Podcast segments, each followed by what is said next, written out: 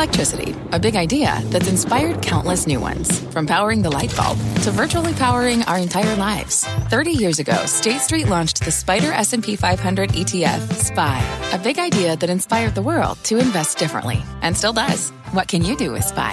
Before investing, consider the fund's investment objectives, risks, charges, and expenses. Visit ssga.com for a prospectus containing this and other information. Read it carefully before investing. SPY is subject to risks similar to those of stocks. All ETFs are subject to risk, including possible loss of principal. Alps Distributors, Inc. Distributor. I'm Scott Wapner, and you're listening to CNBC's Halftime Report, the podcast, the most profitable hour of the trading day. We record this live weekdays at 12 Eastern. Listen in.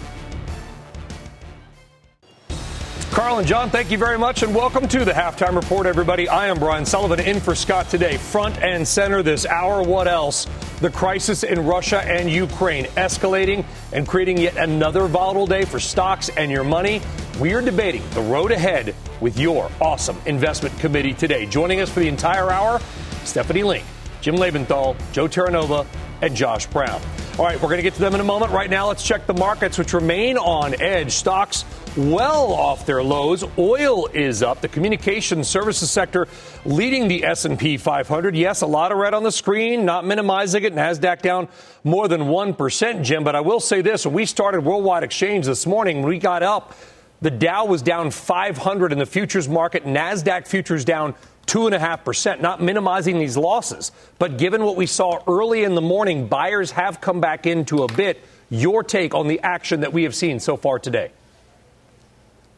Yeah, I love you putting some perspective on this, Sully. Appreciate it because perspective is what matters here. This is what a correction looks like, and we haven't had a correction in a long time. You know, we went a year and a half uh, up until the end of last year uh, with barely a 5% drawdown. So people have gotten unused to what a correction looks like. And we're down 10% peak to trough from the early January highs. That was only a month and a half ago. Okay, corrections generally last two to three months. If you look at the next three weeks, okay, in the next three weeks, you are highly likely to get some resolution on Russia and Ukraine. And I'm not saying which way it's going to go, whether Putin will uh, go in or stay out, but you're likely to get some resolution there. Also, in three and a half weeks, the Fed meets and they're going to pull the band aid off. They're going to rip the band aid off. They're going to give us the first rate hike. Maybe it's 25, maybe it's 50 basis points. They'll give us some guidance. But here's the point we'll be through the heart of the adjustment that the market is going through right now. Corrections last two to three months. I think this correction will be over by the first quarter. And Sully, when it's over, you've got corporate capex coming, you've got infrastructure, you've got jobs aplenty, and it looks like supply, supply chains are easing. So there's a lot to be positive when you get through the next three weeks of chop. Next three weeks of chop. you know, but we got to remember, Josh, we came into the Russia situation already in a weakening tape. I mean, the markets had started to rattle before Vladimir Putin rolled in. Your take? I'm not a geopolitics guy, but it's not clear to me that we should interpret anything coming out of Eastern Europe or uh, Russia's state run media or our own talking heads on 24 7 cable channels as though anybody knows anything about what's going to happen there. Somebody could fire a, a, shot accidentally and it could completely change whatever our expectations are from one second to the next. So we should not spend any time on that. I agree with Jim. This is what a correction feels like. We have 25 million brand new investors who first started uh, within the last 18 months. They've never seen this before. Um, if you told me, I know statistically we're not in a bear market, but if you told me we were in a bear market, I, I probably wouldn't argue with you. If you think about the fact that 28% of stocks in the NASDAQ composite are down 60% or more, about a third of stocks are, are down 50% or more. Like when you look at a tape like that yep. with this many names, um, you, you know, in, in that state, basically it's a psychological bear market, whether the index reflects that or not. If you own individual names, it's a bear market for you. So that's not in itself in and of itself a bad thing. And I do agree with Jim. Now we're through earnings. Earnings season was strong. The uh, the pre announcements weren't great. Was, there's a lot more negative guidance than yeah. uh, we've had in recent quarters. Uh, but the countervailing uh, force to those uh, negative things are now that we're out of earnings, the buybacks kick back in. That's one. Two, probably going to go a few weeks before anybody has anything negative to say. If they had something bad to say about the outlook, they would have dropped it in the last four weeks. Um, and if there is some sort of resolution, even if it's war, by the way, uh, the market actually prefers that to sitting here waiting to see what's going to happen. I hate saying that out loud. I'm just giving you the truth. So here's the last thing I want to say, uh, Sully, and I'll let you go to the next person. One of the biggest mistakes investors make is thinking that the, they always have to know buy or sell. There's a third answer. Uh, Buffett talks about this game as being no called strikes. You don't have to do anything. So if you just put five uh, long trades in a row in good companies and all five of them went against you within 24 hours, maybe stop. Maybe you don't do anything for a second, regroup, get your thoughts together. You don't have to have an answer every day, buy or sell. You could just sit tight. And I think if you've been doing that, really since the second week of January, yeah. you're probably in better shape than the people who think they're going to trade their way out of this. You're not going to. And Joe, it feels like there is a bit of that going on with the newbies. I think Josh makes a really important point about the 25 million new.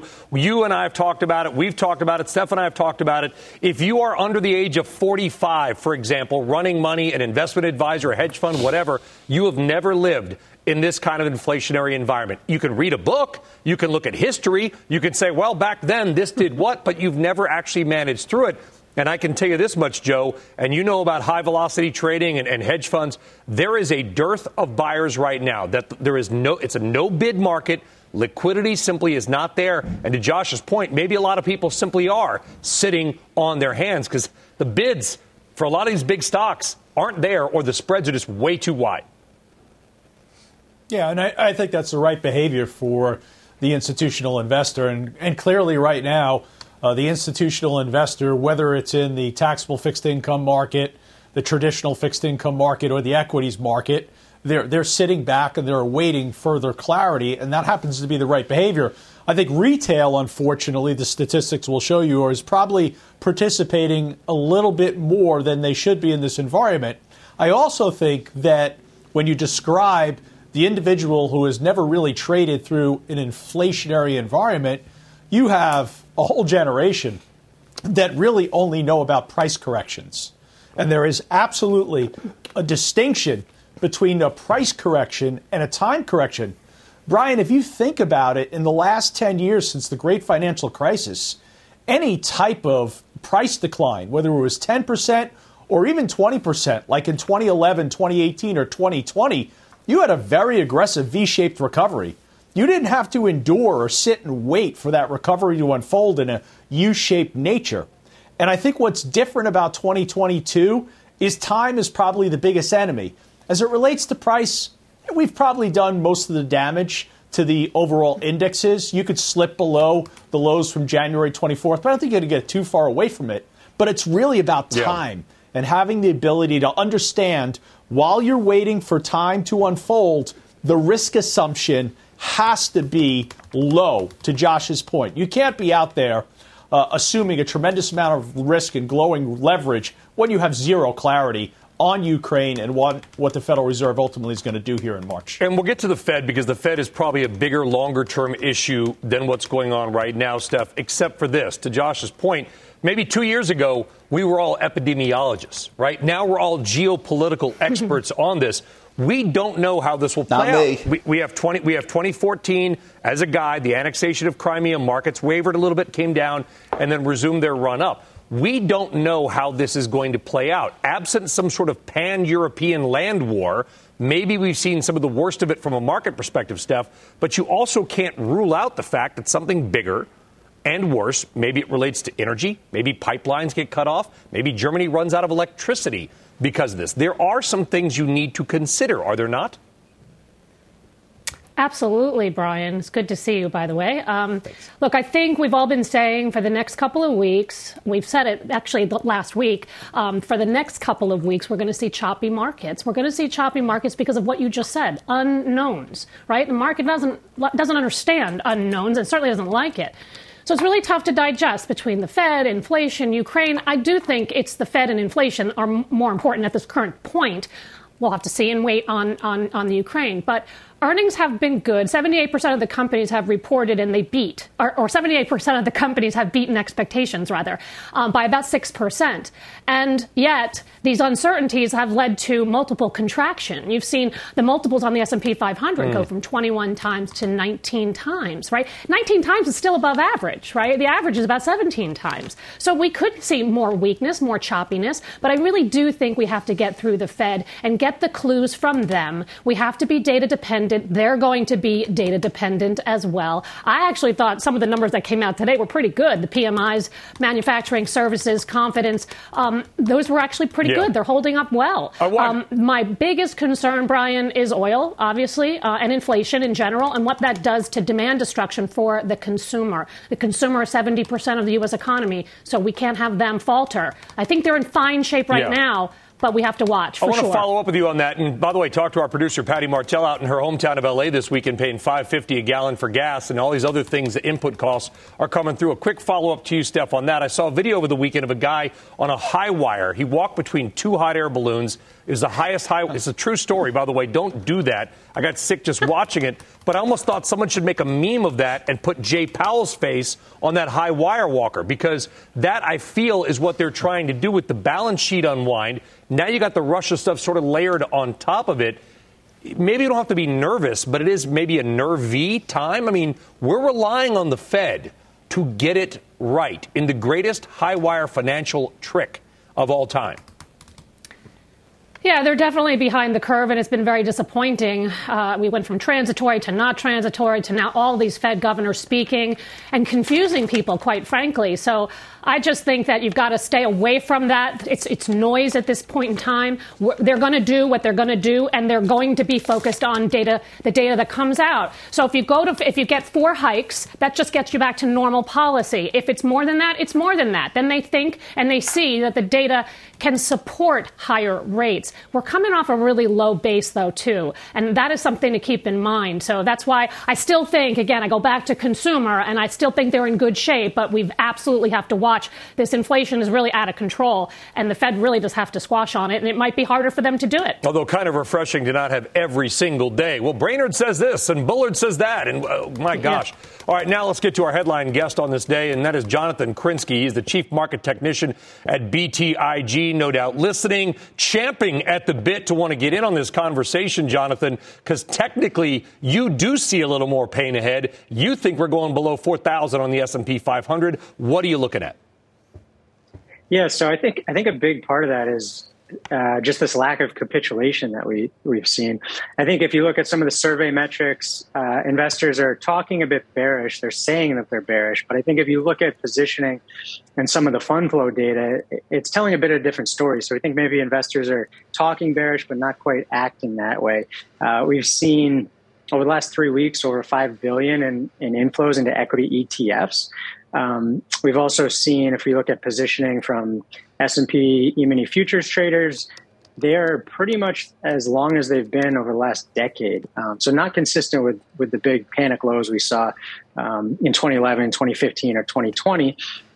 And then, you know, really, if you look at the volume profile of the market, um, we look at declining volume as a ratio to overall volume. Yep. Um, and if you look at a 20 day moving average of that, it's just not as elevated as, as we've seen. We haven't seen any of those big 90% down days.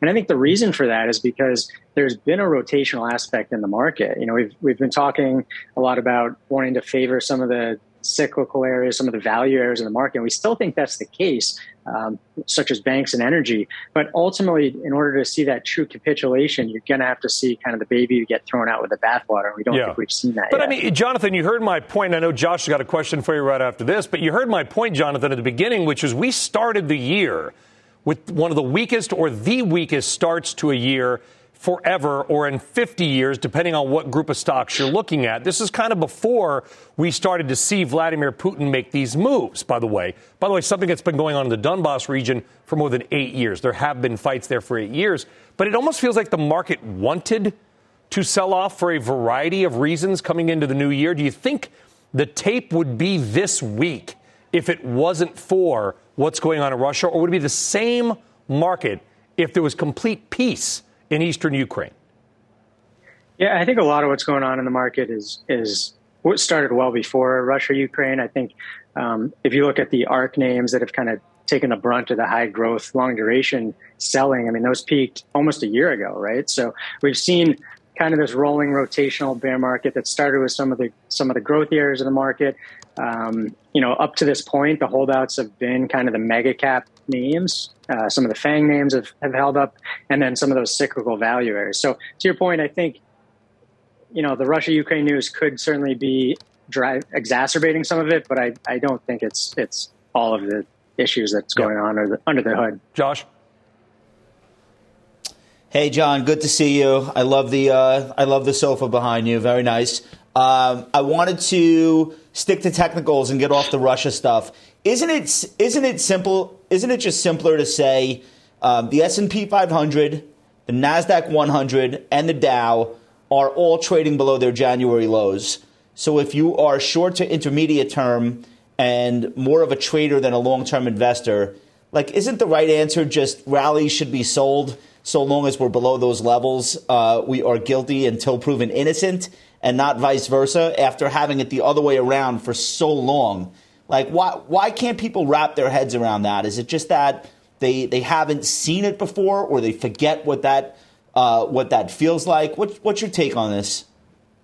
I think what Joe said at the top of the show is spot on. It, it we haven't dealt with a time correction, and I would argue that a time correction can be much more painful than a price correction. If, if you look at the crash we had in 2020, I think that happened so fast. A lot of people didn't even really have time to sell or, or realize what was, you know, what their P and L was doing. And so, um, from my perspective, the time correction is going to be more painful. Again, we've seen ARK names and those high growth names. They're in a, been in a bear market for a year already, and they're showing little signs that of basing. Um, I think the other thing you have to recognize is that the credit markets, credit spreads are continuing to widen out, and that's what we highlighted last week. Even as the S and Nasdaq had bounced off their lows, credit spreads continue to widen. So I think as long as credit spreads, you know, credit continues to, to act like it is, I think it's uh, it's a bit premature to to try to call low. And what we said at the top of the show, you know, you need to see that capitulation in price and, and volume, and we just haven't seen uh, any evidence of that yet by our work. Jonathan Krinsky, appreciate your views. Sees the market going south under 4,000 on the S&P 500. Jonathan, by the way, I do love the couch. West Elm Krinsky, thank you. All right, oil prices continue their push toward 100 bucks a barrel, hitting their highest level since 2014 today. Obviously, the Russia-Ukraine developments getting the attention. But remember, all of this is coming into an already tight market. Demand has been above supply for a long time. That goes not only with oil, but with natural gas in Europe as well. Jim Lebenthal, I get it. This is going to get the attention. The people I'm talking to that I trust in the oil market say maybe three to six dollars max is the bid on oil because of what's happening. But the tape has already been strong, and 100 was probably happening whether this occurred or not. Your take on oil and your take on oil stocks, which, as bad as the year's been, they've been great. Yeah, and I think it's very clear that what you just implied is true. There is a systemic supply demand mismatch globally. Um, we know this, and this is before Russia does whatever Russia does. Um, it's for that reason, Sully, that I have one of the highest beta uh, to oil plays in my portfolio, which is Transocean. Uh, I'm sure you know the name. This is a, a, company that when oil was 20 to $30 a barrel, nobody wanted to rent their rigs uh, to go out and drill for the highest cost barrel of oil, which is out there miles deep under the ocean. Yeah. Um, but now, as you pointed out, out, oil at 90 to 100 dollars a barrel, people are going to start taking those those uh, drill rigs and drill ships out of cold storage and starting to put them to use. Um, so I, am overweight energy. I will admit, Sully, I did trim Marathon Petroleum. That's probably a name you know well as as well. It just had done so fabulously well that I had to take the profits there. But still, this is a systemic mismatch between supply and demand. It's going to go on for many quarters, if not a couple of years. Yeah, in fact, Joe and uh, Jim, if you said this, I apologize. Kind of doing two things at once. Transocean just signed one of its biggest deals ever for deep water exploration. I think it was more than a $400 million contract. You forgive me, I can't remember with whom. But, Joe, you do wonder if what's going on over there, and I know, you know, oil is truly global, nat gas there is a little more regional. But what's going on over there will, despite some obvious political opposition, sort of have you know, a quiet effect where there's a wink and a nod to U.S. producers and saying maybe we need to produce a little more here so we are less reliant on this kind of stuff happening around the world. Your take? Hmm. I'm not so sure that actually happens, Brian. I mean, I think it's very clear, and a lot of the appreciation in the price of oil came because of a clear uh, policy adjustment from the previous administration to President Biden's administration. So you had uh, the CEOs, the CFOs for E&P companies really thinking about what? Thinking about protecting the dividend or maybe growing the dividend, buying back their shares and worrying about ultimately their stock price. There was not this incentive to invest that incremental dollar in the wellhead and grow production. So uh, I'm not so sure ultimately that you will be seeing that. I think you're correct. I think the price of oil was going above $100 without what we're now confronted with as it relates to Ukraine and Russia. You've got a confluence of a, uh, an incredibly strong headwinds from rising demand coming out of a pandemic, dwindling supply, policy adjustments, and now geopolitical concerns. So it's it's reflected in the curve of oil. I mean, I've been been in the oil market for the last 30 years, and when the spot price of oil is $93 today, and you go one year out and it's $10 less than that, it's telling you it's a very tight market and it's a market that you want to be investing in, yeah. uh, both in terms of derivatives and energy equities. Yeah, and Transocean, Steph, by the way, did, did, five new deals announced a week ago four in the Gulf of Mexico, one in the North Sea. So, good deal for the rig there. Here's the interesting thing I know Tom Lee's been pounding the table on the OIH and some of these oil, other oil and gas ETFs. There is some kind of a giant disconnect, Steph, that maybe you can help us figure out because the OIH is about 70 bucks off its lows of six months ago. So it's had a nice run. But if you overlay the OIH with, say, a five year chart of oil, may I please get the OIH with a five year chart of oil control room? You're going to get, you're going to see the fact that the OIH was about $600 the last time that oil was here. So either oil is overpriced and is going to come down, or the equities are going to come up because there is this massive disconnect that normally, at least historically, you don't see. Energy is about three and a half percent of the S and P 500. It got as low as two percent of the S and P 500. Just tiny, tiny, tiny. So for the most part, people could ignore this sector, myself included, because you just didn't have to be there. You didn't need the exposure and the aggravation. Um, but you know, one, once upon a time, energy was up to 19 percent of the S and P 500. Who's to say it can't go back there? U.S. inventories are 10 percent below their five-year average. The OECD uh, inventories are 9 percent mm. below below their five year average. They're on an absolute basis back to 2014 levels. You talked about demand. Demand has been strong. We know Russia pumps about 10% of world oil. Uh, Russia also, though, provides 80% of nat gas to Europe. So I'm more worried about the nat gas side of things. As you should one of the be. reasons why nat gas is up 23. Yeah, and, and, and it's one of the reasons why nat gas just this year alone is up 23%. So what do you do as a PM? I mean, I, I think that this is definitely a place you want to have exposure. I am double my benchmark. So I'm about 7% in, in my benchmark, excuse me, in my portfolio relative to the benchmark. Um, and I have a barbell approach. I'm owning quality like Chevron, even though it's up 18% year to date. Uh, it does offer a very attractive dividend at 4.1%. They just raised it, by the way. They're delevering. They're doing all the right things in terms of M&A and asset sales. And I just think they have a very good global uh, bet and, and, and slant, if you will. On Schlumberger, it's much more volatile, right? And it's got more beta. But this to me is a hidden technology play their technology helps their customers become more efficient. And so that's one of the reasons why, for the last six quarters, they've had margins see expansion, and they're actually forecasting this year 200 basis points more margin expansion. This is a, a stock that's trading at about 11 times EV to EBITDA, and they're going to grow total revenues yeah. um, about 15%. About 15%. So I like these these uh, these two names to play it. I also own Diamondback Energy, but I don't think you need to own a whole ton of these names. I just think you have to to have a sizable bet, and that's kind of the thing that I'm I'm working on at this point. You know, and Josh, listen, there is, and uh, let's say you're purely ESG, you think I will never own fossil fuel stocks again. They're dinosaurs, literally dinosaur juice. They're dead to me. Fine. There's a very easy and lazy way to look at the renewables. They say, well, oil price is high. That's good news for Tesla and Rivian because it drives people to EVs. I'm not so sure about that. The bodies of these cars are made of plastic, that's natural gas, or aluminum, prices at 10 year highs. The batteries are made of lithium and nickel, nickel prices at the highest since 2011. It's not just this easy thesis high oil, buy Tesla, is it? Sully, I must insist that you stop shattering the woke uh, illusions that we've all created for ourselves. You're really going to cause some serious cognitive dissonance amongst the audience. ESG is great because there's actually no definition. You could just basically say whatever you're doing is ESG and feel better about yourself for the rest of the day. Everything that you just said is absolutely true. It's very tough to uh, take money and try to like express your own morality when you're investing in public companies because like ev- it's a spectrum. It's not this company's good, this company's bad.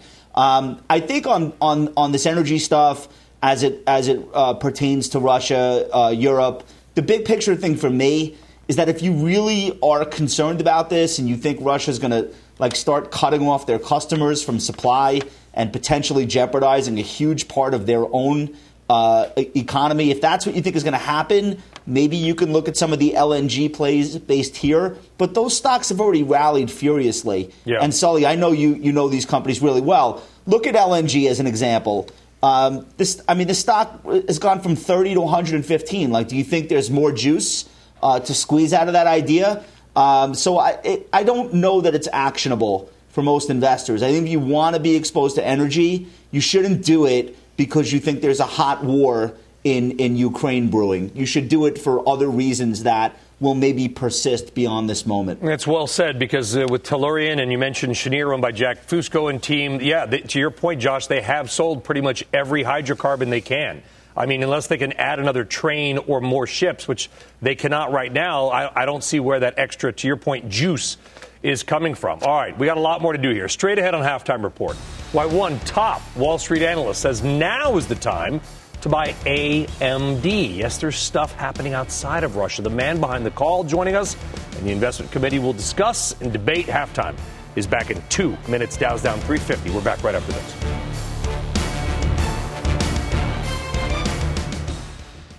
Old Dominion Freight Line was built on keeping promises. With an industry leading on time delivery record and low claims rate, we keep promises better than any other LTL freight carrier because we treat every shipment like it's our most important one. Visit ODFL.com to learn more.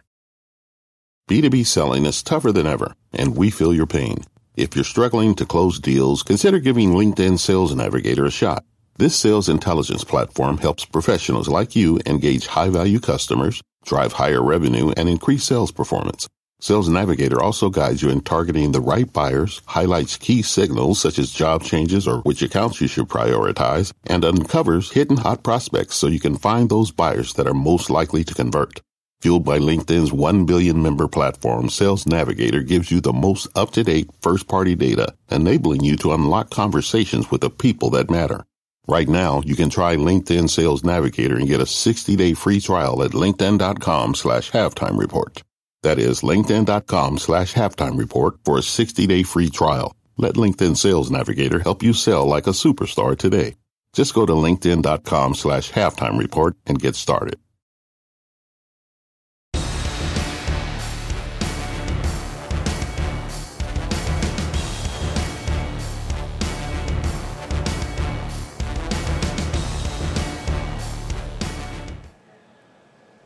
Welcome back. I'm Rahel Solomon, and here is our CNBC News update at this hour. The parents of Ahmaud Arbery and their attorney celebrating the hate crime and other convictions of three white men who were also found guilty in Arbery's murder. Arbery's mother saying that she will never get her son back, but he will now begin to rest in power. In Minneapolis, closing arguments have begun in the trial of three former police officers charged with violating George Floyd's civil rights. The prosecutor says that the officers sat by and chose to do nothing as Floyd died. And on the news tonight, team coverage of both cases. That's tonight at 7 Eastern. The Supreme Court has ended former President Trump's battle to stop the release of White House records related to the January 6th riot on Capitol Hill. The House panel investigating the insurrection says that it needs the documents to understand what role Trump may have played in the events that day. And Russian lawmakers have given President Putin authority to use military force outside of the country. Putin also says that he wants Western nations to stop shipping weapons to Ukraine. President Biden, meantime, is scheduled to speak on Ukraine and Russia in about 30 minutes. Brian, I'll send it back to you. All right, Rahel, thank you very much. All right, time now to get some investment committee moves. All right, Jim's making one. Joe's kind of making one. Stephanie's going to compliment Jim on his moves.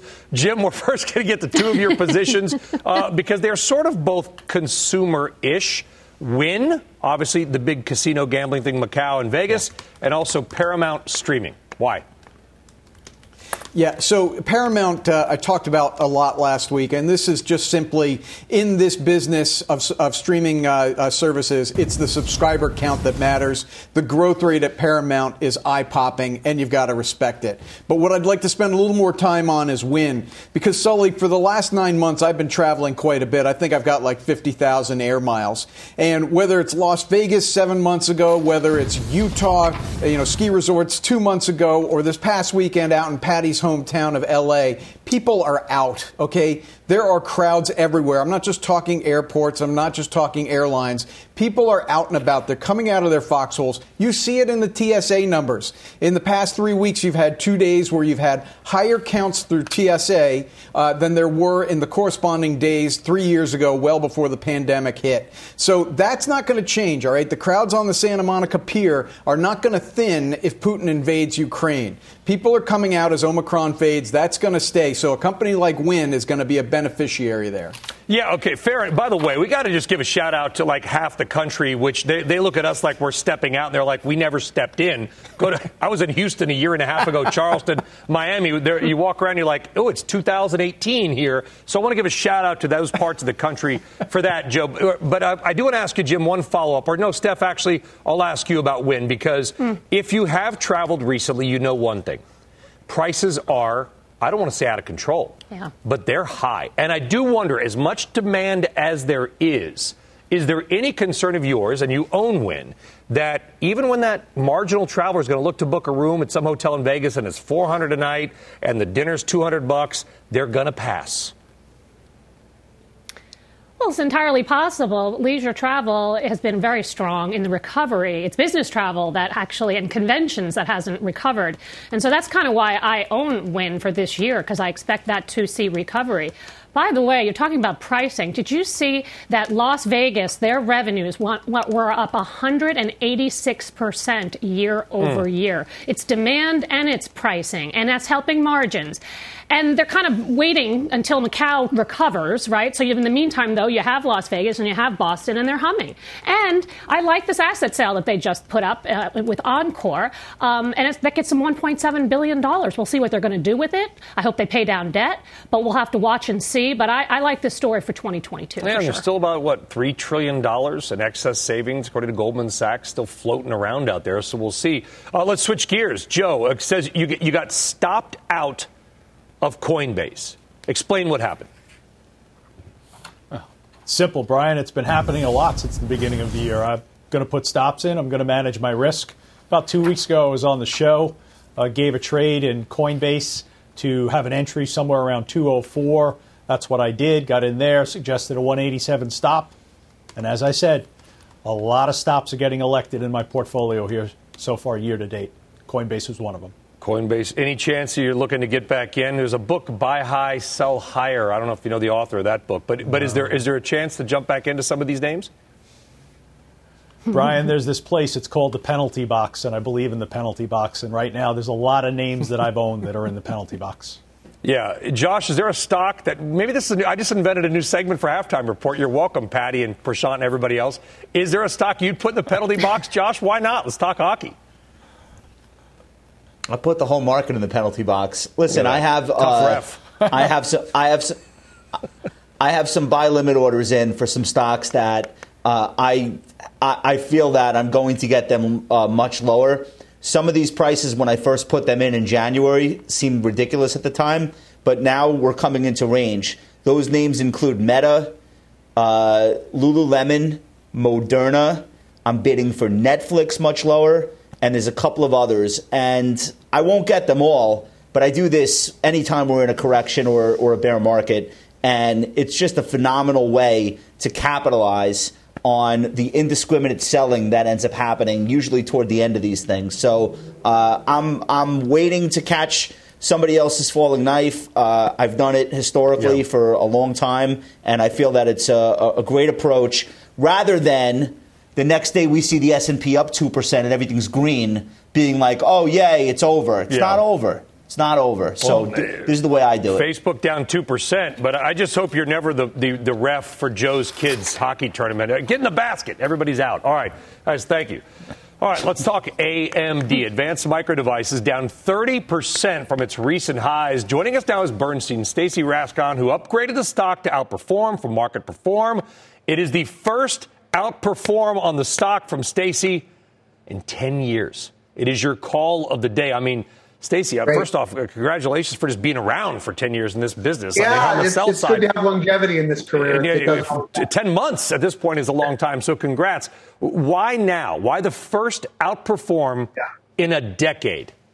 Yeah, now you, you bet. And frankly, what, what triggered it, really, we've been looking at this for a while as it's been coming in. What really triggered it was Intel's comments last week at their analyst day, specifically around data center. And they basically said that it's open season on data center for the next like several years. Intel, for your watchers who may not be aware, they pushed out their server roadmap. They had a product called Granite Rapids that was supposed to be here in 23. They pushed it out to 24. They're backfilling it with another product which is not as good. They're basically telling you that their own server roadmap for the next like several years is deficient. And they acknowledge that they are going to be losing share for at least at least through through 2023. So it was those statements and sort of like a frank acknowledgement from Intel on the competitive situation that their data center business finds itself in. That was kind of what finally tipped me over the edge, and, and, and that's why we, we, we, put this out today. Yeah, I mean, there's a lot uh, of good. Go ahead. Of, but there's a lot of other good stuff that has happened with the stock. As you, as you mentioned, it is down 30% off the peak in November. It's down 20% year to date. It's all multiple, by the way. The, the price to forward earnings multiple is down 50% off of that November peak. The earnings are actually up 30% since then, the forward earnings. The stock today is, is about under 30 times uh, next 12 month uh, price to forward earnings. It's 20 times or even less a likely $5 plus in earnings power that I think they get in, in relatively short order. I don't think that $5 is a peak either. Um, their share is, in, is, is increasing. Their mix is still improving. Yeah. Um, and then even if you're Xilinx, like they just closed that deal, most of the street has this deal dilutive. They suggested it's actually accretive in the first year, which suggests that they must have a much more positive impression of the Xilinx revenue trajectory that I think is currently shared on the street. So you put all that together yeah.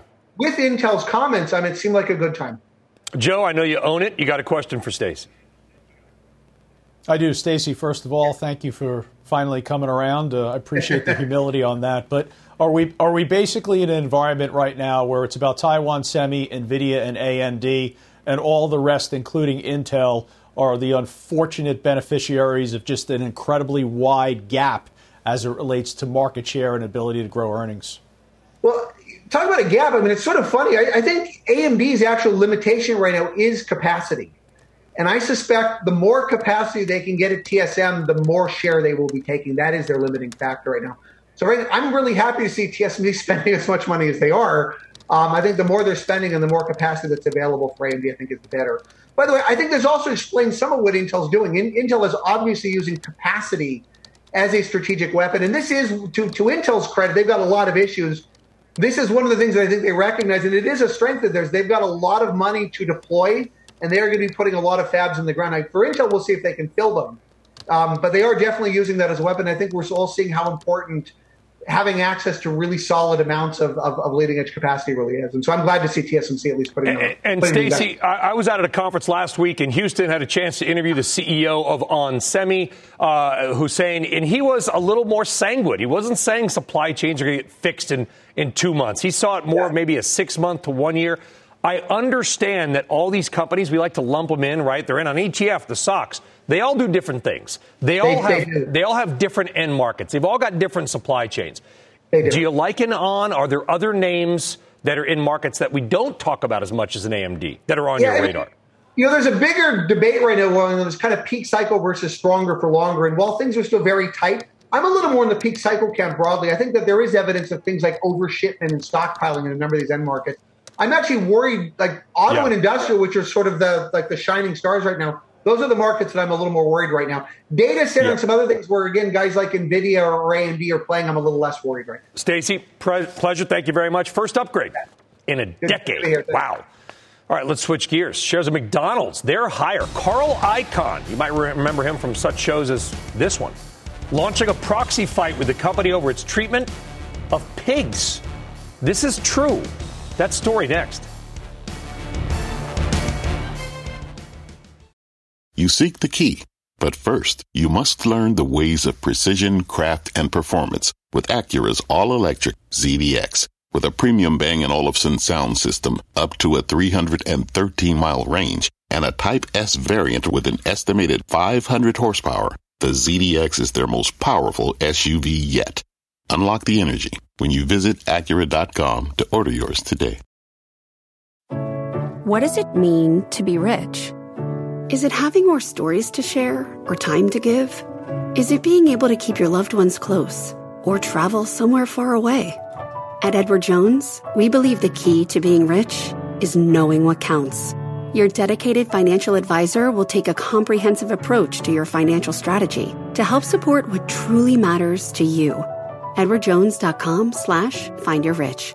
Edward Jones, member SIPC. All right, this may be the oddest story of the day, at least the most delicious. Activist investor Carl Icahn is launching a proxy fight for two board seats at McDonald's. He's pushing, though, for more humane treatment of pigs by McDonald's food suppliers. Kate Rogers here now with the story. Kate, what in the world is going on? hey, Brian. Well, Icahn is taking aim at McDonald's suppliers over how they treat pregnant pigs and also pushing, as you mentioned, for two board seats at it, uh, for election at its annual meeting. Now, the activist owns about 200 shares, according to McDonald's, and is looking to have McDonald's suppliers move to crate free pork. The fast food giant said it has been a leader on this issue, adding that it sources approximately 1% of all U.S. pork production, and it also doesn't make any itself. In 2012, it began its commitment to source from producers who do not use gestation crates. By the end of 2022, the company expects to source 85 to 90 percent of its U.S. pork volumes from sows not housed in gestation crates during pregnancy. The company expects 100 percent of its U.S. pork will come from sows housed in groups during pregnancy by the end of 2024. Now, as a part of this push, Icahn has nominated Leslie Samuelrich and Maisie Ganzler for election at the shareholder meeting coming this spring. The move here interesting for Icahn as the stock really isn't a beaten down name and in fact, it's fared better than most over the last six months, up some 6%. And as you mentioned, also higher today. Brian, back over to you. All right, Kate, thank you very much. All right, uh, Steph, uh, interesting story here. You own McDonald's. I mean, any take on this angle? Well, he obviously feels very strongly about the treatment of animals. That's a good thing good for thing. sure. I don't think it deserves two. I don't think it deserves two board seats, especially since McDonald's already dealing with this. In the meantime, the company continues to do their thing. They just posted 13.4 percent comp on a two-year stacked basis in the U.S., eight percent internationally. They're they ha- they're generating a ton of free cash flow they are delevering, they are increasing their buybacks, and they're increasing the dividend. So I like this story. And by the way, in Patty's hometown in LA, there are 72 McDonald's in that city. FYI. It's also my hometown, but that's random but interesting. Might have to throw that one into Wex, into Wex tomorrow morning. Go Chargers, by the way. All right, that- fascinating stuff. All right. The trade on another Dow stock next. Home Depot falling with the rest of the market and down 20% so far this year. We're going to trade Home Depot. Dow overall now down 400. NASDAQ's off more than 1%. The VIX is up. We're back after this.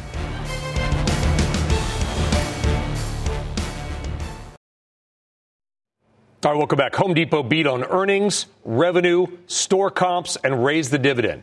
Its shares are still down 9%. Courtney Reagan joining us now. Courtney, the numbers by any measure were great. What happened? You know, Brian, it's actually not that uncommon that even with very strong results, Home Depot shares don't move higher, as you noted, down intraday. Home Depot has added more than $40 billion in revenue in two years with a new goal of $200 billion annually, quote, as soon as we can do it in a sustainable and profitable way. Its outlook, including earnings, falls largely in line with expectations, though, so maybe that's conservative for investors. The home improvement retailer grew comparable sales more than 8%, far outpacing consensus. Online sales grew 6% for the year, 100% in two years. Gross margin, though, did show contraction. On the conference call, incoming CEO Ted Decker said comparable average ticket increased more than 12%, while comparable transactions fell nearly 4%. So the rise in the average ticket driven by, you guessed it, inflation. The cost of building materials, lumber, and other commodity prices are rising. And Decker gave a pretty good example, saying framing lumber. Prices there range from approximately 585 to over $1,200 for a thousand board feet, an increase of more than 100% just within the quarter. Now, I spoke with CFO Richard McPhail, who said underlying home improvement demand is as strong as we've ever seen it. So while there are supply constraints and inflation, the demand is really strong. He said the retailer hasn't seen clear examples of customers trading down or even substituting due to inflation. So pretty positive commentary from the company. Brian? No reaction, though. Courtney, thank you very much. Jim, you own it. Yeah, this same thing happened last year at this exact time. Great quarter, stock sold off. Since then, the stock's return has been twice that of the S&P 500 even after today's decline. So, this is going to be another buying opportunity. Also, fun fact, 32 Home Depots in Patty Martell's hometown of LA, also your hometown. Right, some alternate universe. What's happening? I love all the facts and stats. You guys are literally turning me on right now. Pete Najarian is watching unusual activity in the options market. His latest trades next on halftime.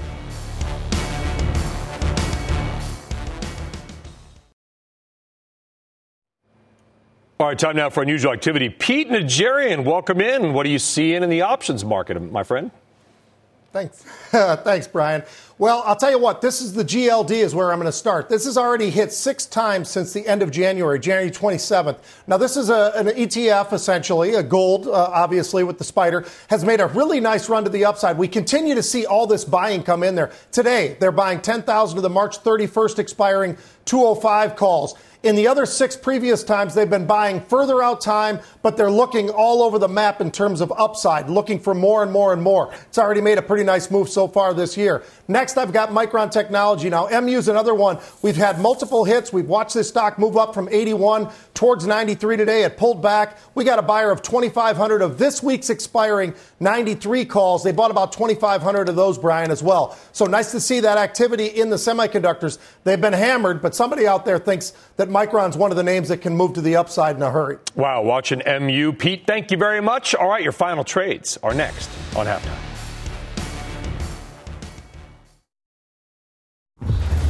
Final trade time, Stephanie. Walmart, the stock that acts like a staple and is more defensive. I like it in this market. Jim. Union Pacific as we recover from this correction. Joe. Agriculture name Archer Daniels Midland. Josh. ADM. JP Morgan, cheap enough here to buy. Thanks for taking it easy on me all. Really appreciate it. That does it for us here on Halftime Report. Markets down pretty big. A lot going on. The exchange with Kelly begins right now. You've been listening to CNBC's Halftime Report, the podcast. You can always catch us live weekdays at 12 Eastern, only on CNBC. Picture this it's Saturday morning and you're on your John Deere compact tractor. You're effortlessly breaking ground on your new landscaping project. Next, you're moving piles of rocks just by moving a lever. And now you're enjoying the warmth of the sun as you clear brush across your pasture. We could keep trying to put you in the moment, but to really understand everything you can do with a John Deere compact tractor, you just have to get in the seat. Learn more at johndeere.com slash get in the seat or visit a dealer near you.